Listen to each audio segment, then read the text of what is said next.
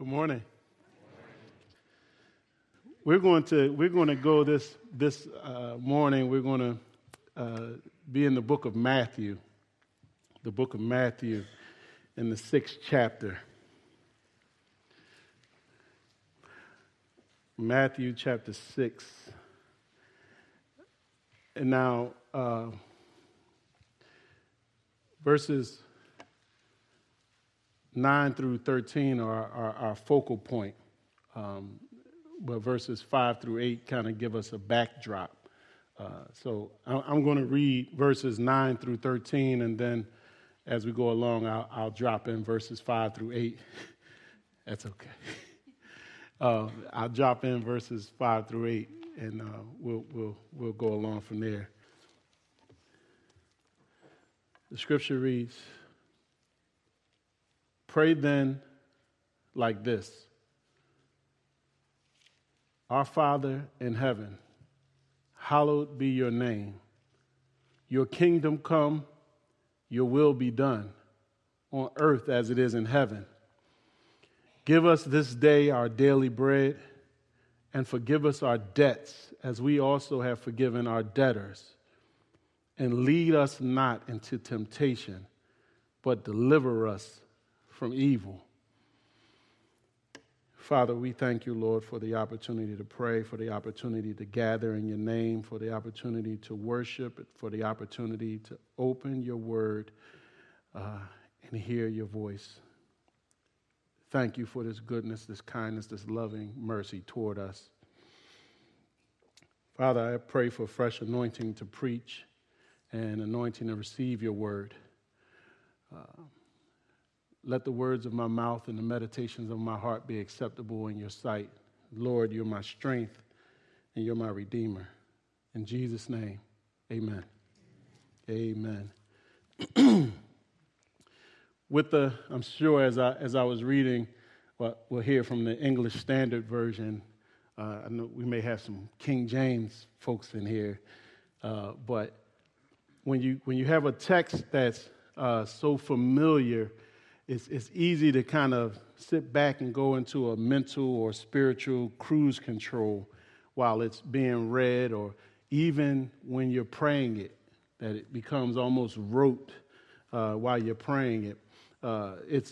This prayer is often referred to as the Lord's Prayer, but it's probably better described as the disciples' prayer, since it's the way that Jesus taught the disciples to pray.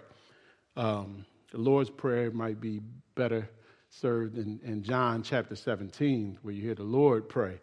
But it may very well be one of the most famous prayers in the world. It's been prayed in many languages for thousands of years, and it's been spoken as a testimony before and after baptisms in the ancient church, and it's been recited during times of communion and in the gatherings, and used to teach new converts, new believers, what the church actually believes, this prayer.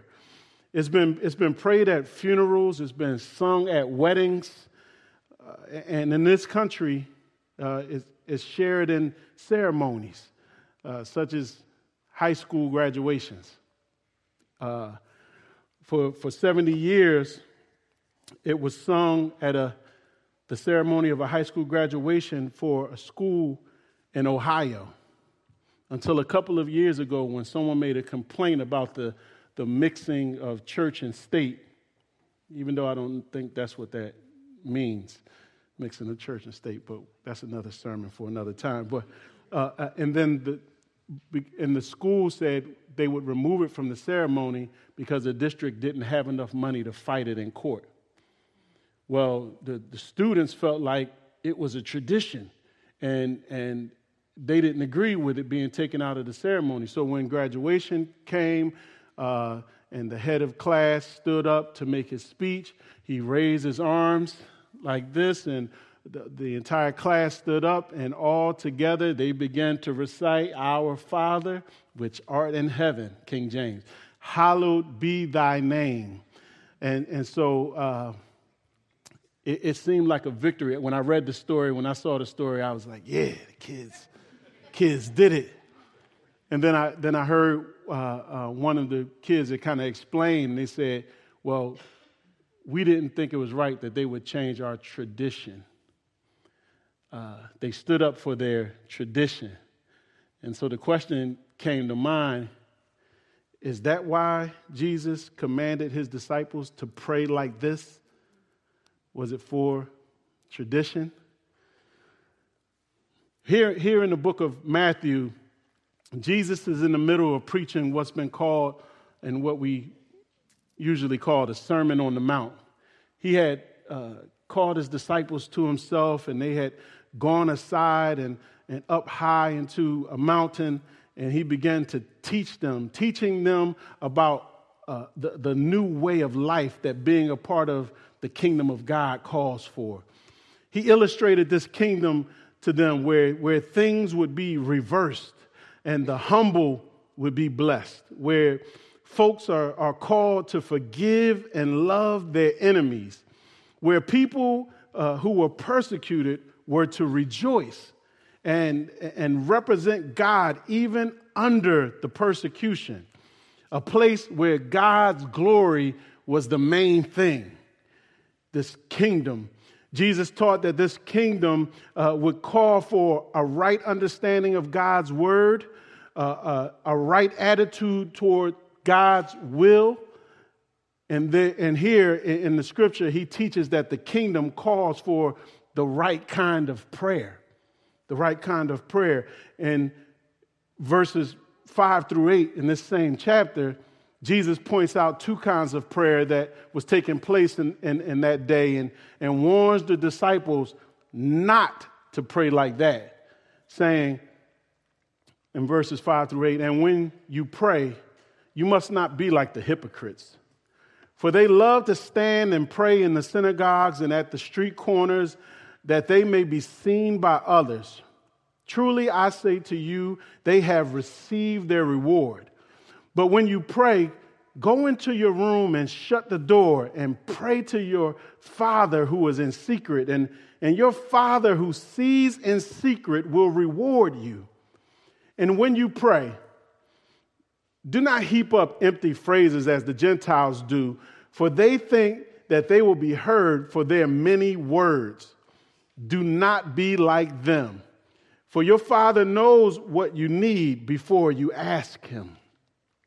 Jesus teaches not to pray like the hypocrites or the heathen. He don't pray like the hypocrites to be seen and heard by people. Trading your connection and the attention of the Almighty God for the admiration of people. There were religious folks in Jesus' day who liked to show how righteous they were by praying up in all of the gatherings and out in public on the corners at the prescribed hours of prayer to look righteous. People would be impressed by their praying, but God, not so much. It's tempting to think of others when you pray in public. When my family and I, when we go out to eat and we bow to give thanks for the meal and bless the food, I can't help but think about the people that are watching us pray. I know they're watching us. I can't help but think, are their thoughts being led toward God as they watch us pray? Or are they just thinking, they think they're holier than thou? I wonder I shouldn't be thinking about that, though, should I? There's nothing wrong with public prayer in what Jesus is teaching, as long as the focus remains on the audience of one. If you're not able to manage that, Jesus says, look, it's better to just go into a private place where only God can see and hear you and then pray. He also said, don't pray like the heathen or the Gentiles either, people with no connection to or knowledge of God. They pray to false gods with no power or care or knowledge of them. They just ramble on and on and on, speaking a bunch of words with no thought or meaning. Don't pray like that. He tells the disciples that their Father sees and knows their motives and their needs. He's always ready to release his rewards, make his answer known to those who rightly recognize and relate to him. So don't do what those others do. Don't pray like them. Don't pray like them. After illustrating what the prayers of people whose hearts and souls are not correctly aligned with God look like, he then teaches what prayer flowing from the heart of his disciples should be like. He shares a brief prayer with 6 requests that all demonstrate the godly desires of a disciple's heart.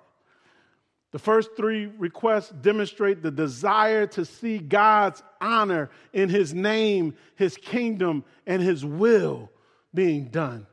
The next 3 demonstrate the disciples' dependence on God for our provision, our pardon of sins, our protection from evil. He says, pray then like this: Our Father in heaven, hallowed be your name. Using the words like this, pray like this, sets this prayer up as a model for disciples to pray. They don't have to pray only these words, but their hearts should be directed toward what these words are getting at. Then before any requests in the prayer are made, Jesus makes plain who it is that is being called on in prayer.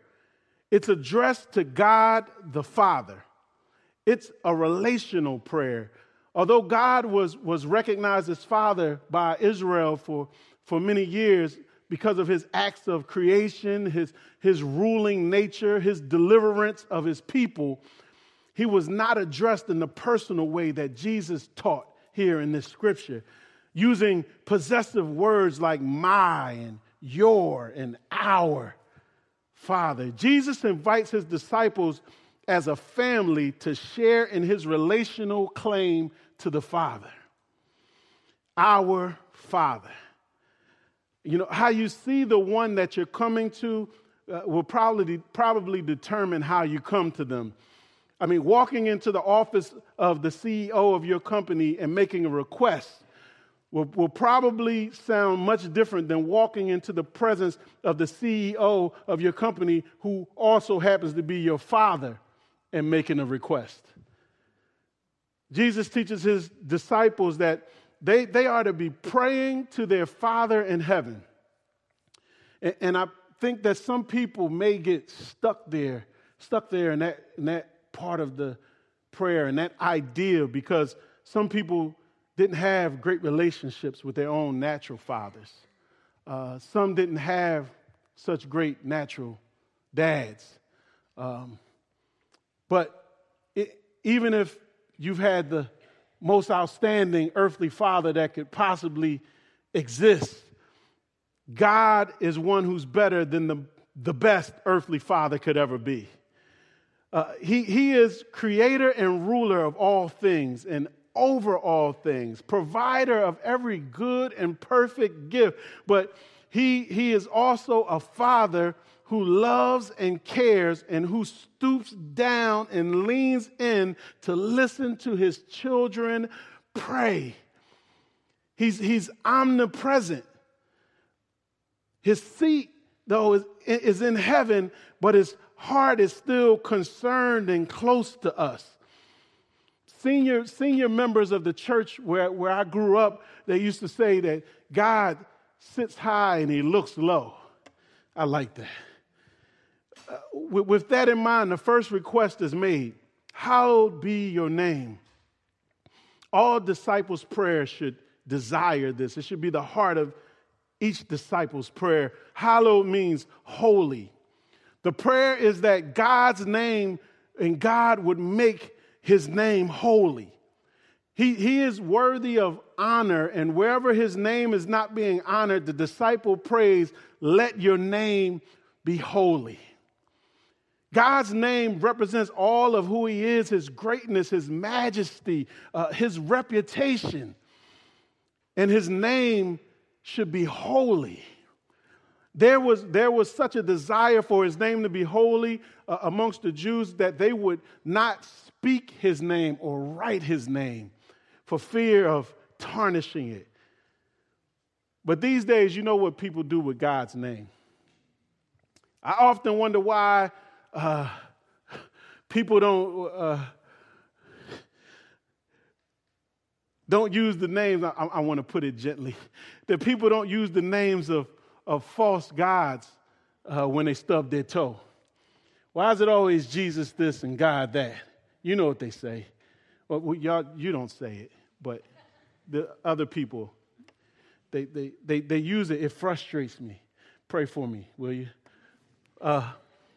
His name.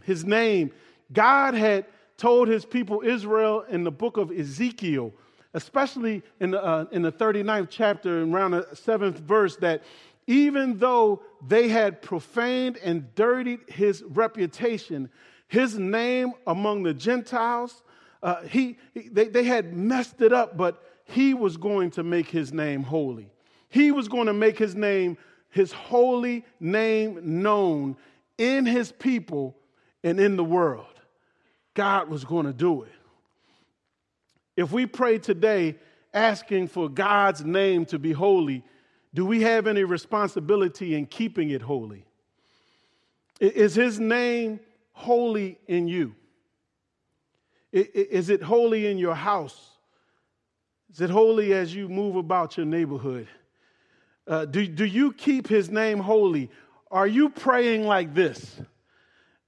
It goes on. It says, he says, your kingdom come, your will be done on earth as it is in heaven. Next request is that his kingdom come. And it's tied in and connected in thought to the third request, that his will be done. His kingdom coming is the condition where God's will rules in the hearts of people and is carried out in their lives throughout the earth. It's that time and space where anything that is contrary to his will is removed. God promises the coming of his kingdom, and he gave a glimpse of it when Jesus came and walked this earth. It won't be complete until Jesus returns, but we are to be praying, looking for it, and living into it more and more while we wait, that it on earth as it is in heaven. His will is being perfectly carried out in heaven. No creature in heaven is doing their own thing and ignoring God. Right now, the Bible tells us there are living, winged creatures that do nothing but day and night just cry out around the throne of God, holy, holy, holy is the Lord God Almighty, who was and is to come. Disciples should desire and pray for it to be that way on earth. His name, holy. I remember sitting in the Fox Chase Cancer Center with my mother, and I was watching the patients come in and out receiving their treatment, and I was thinking to myself how the whole hospital will be shut down when his kingdom comes. The condition of the patients is an earthly one, but in the kingdom, the healing of heaven will be in order. Right now, earth is only a distorted shadow of what God's kingdom looks like in heaven. Your kingdom come, your will be done on earth as it is in heaven. Some have said, some writers have said that phrase could be placed on each of the first three requests. Your name be holy, your name be hallowed on earth as it is in heaven. Your kingdom come on earth as it is in heaven. Your will be done on earth as it is in heaven. Jesus says, pray then like this. While praying this, disciples should also, though, be asking themselves, Is God's kingdom coming in me? Better yet, since this prayer is plural, our Father, is God's kingdom coming in us? Disciples should be praying like this. If God's kingdom is coming in us, there'll be some evidence that his will is being done more and more in us, ever increasing. For that and for the next three requests, we have to depend on him. He said, give us this day our daily bread. This is our provision, our physical needs being met by him. Even though God knows the need, Jesus teaches disciples to bring this request to him anyhow. In the time of the scripture, when there was no refrigerator in each home, a daily supply of bread was a necessary blessing. Even though the farmers would work for the grain and preparing the ground and planting the seed and reaping the harvest and baking the bread, they acknowledged that without God, there would be no bread. They were to be depending on God for provision a day at a time, just like they had done when they were drawn and called out of Egypt and slavery, when God gave them in the wilderness daily bread called manna from heaven and water from a rock, day by day. And the only prayer that you will find in Proverbs in the 30th chapter and the 8th verse, the writer asks to be fed with only what is needful, being afraid that if he gets full or oversatisfied, he would forget about God. This day. The bread represents not only food, but all of our physical needs being met by God. Not only will the disciples show their trust in God when they pray like this, God's name will be holy as he provides for all that's needed in the right portion and at the right time. Even today, with some having refrigerators and freezers full of food, with work and some forms of regular income coming in, we still need to pray like this. It leads us to recognize our Father as the source of all of our resources. And it makes us not take for granted that we have or will always have anything. The next request asks for pardon and forgive us our debts as we also have forgiven our debtors. Like we find in the prayer as is given in Luke chapter 11 and verse 4, the debts here they represent sin, wrongdoing that leaves a sinner owing God and owing others that they've done wrong against. So in addition, Jesus teaches to our provision, we ask for our pardon. The disciples would have a relationship with God because of the forgiveness purchased by Jesus' death on the cross. Our sin is forgiven when we trust and receive Jesus as Savior, but we still should be confessing and repenting and turning from the sins that show up as we live day from day down here on this dusty globe. We don't lose our relationship with him, but we suffer disruptions in our fellowship with the Father because of sin. As we come to God for forgiveness for our own daily shortcomings and wrongdoings, we are reminded in this scripture that we also need to be constantly forgiving others. Do we want the same relief for others as we do for ourselves? We can't be holding somebody prisoner of our unforgiveness and think we're honoring God with our prayers and lives. When we pray, we should offer a pardon to others and ask for a pardon for ourselves from God. Forgive our debts, Father, and let our forgiveness of others be a reflection of you. Pray like this. But not only do we need to pray for pardon, we also need his protection. The last request asks, and lead us not into temptation. but deliver us from evil. This is a request for protection. On the surface, it may seem to accuse God of tempting people to sin by leading them that way, but that's not what the prayer is saying. In fact, the book of James tells us in the first chapter, in the 13th verse, that let no one say when he's tempted, I am being tempted by God. For God cannot be tempted with evil, and he himself tempts no one. In the original language, this word temptation also has the sense of testing or trying. In this way, it proves, temptation proves out the faith of the disciple. And when we face temptation with God's help, we're able to endure it. The Bible teaches that we face no temptation that's not common to all mankind, but that God is faithful, and he will not allow us to be tempted beyond our ability. But with the temptation, he will provide the way of escape that we may be able to endure it, bear up under it. This prayer is asking God to not let us be overwhelmed by temptation to the point that we would be caught up in any sin. This is a petition that pleads, don't allow us to come to a place where we would fail to hallow your name, where we would mess up your reputation. It leads back to the first request that his name be holy.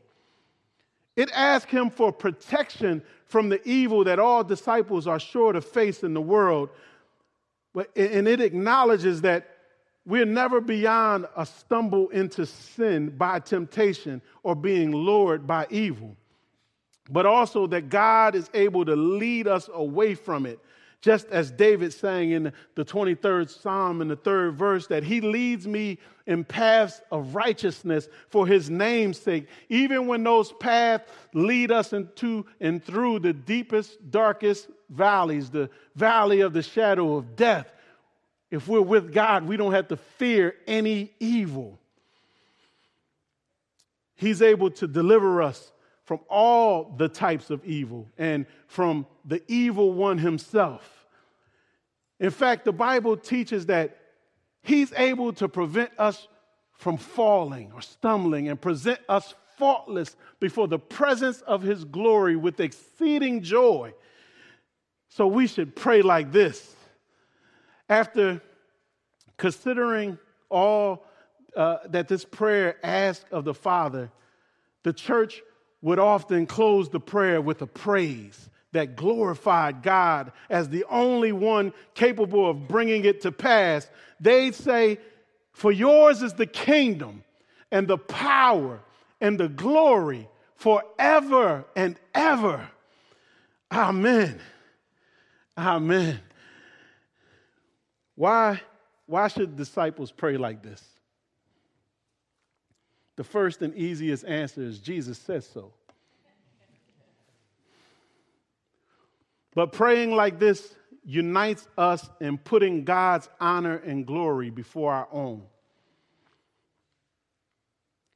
Praying like this guards the church from gathering to seek consumer comfort instead of God's will and purpose.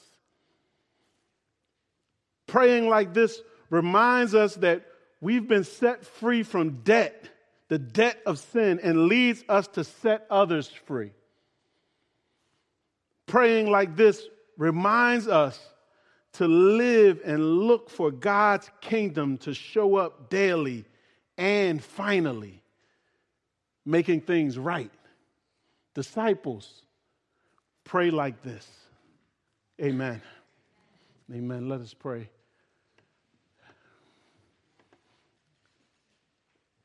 Father, we thank you for your word. We thank you for this prayer, this model that you've given us, all to glorify you. Be glorified in our hearing of your word. Be glorified in our doing of your word. Be glorified in the change and alignment of our heart to your will and your purpose and your glory. We thank you for this time. We thank you, Lord, for these people. And we thank you for your holy name. In Jesus' name we pray. Amen.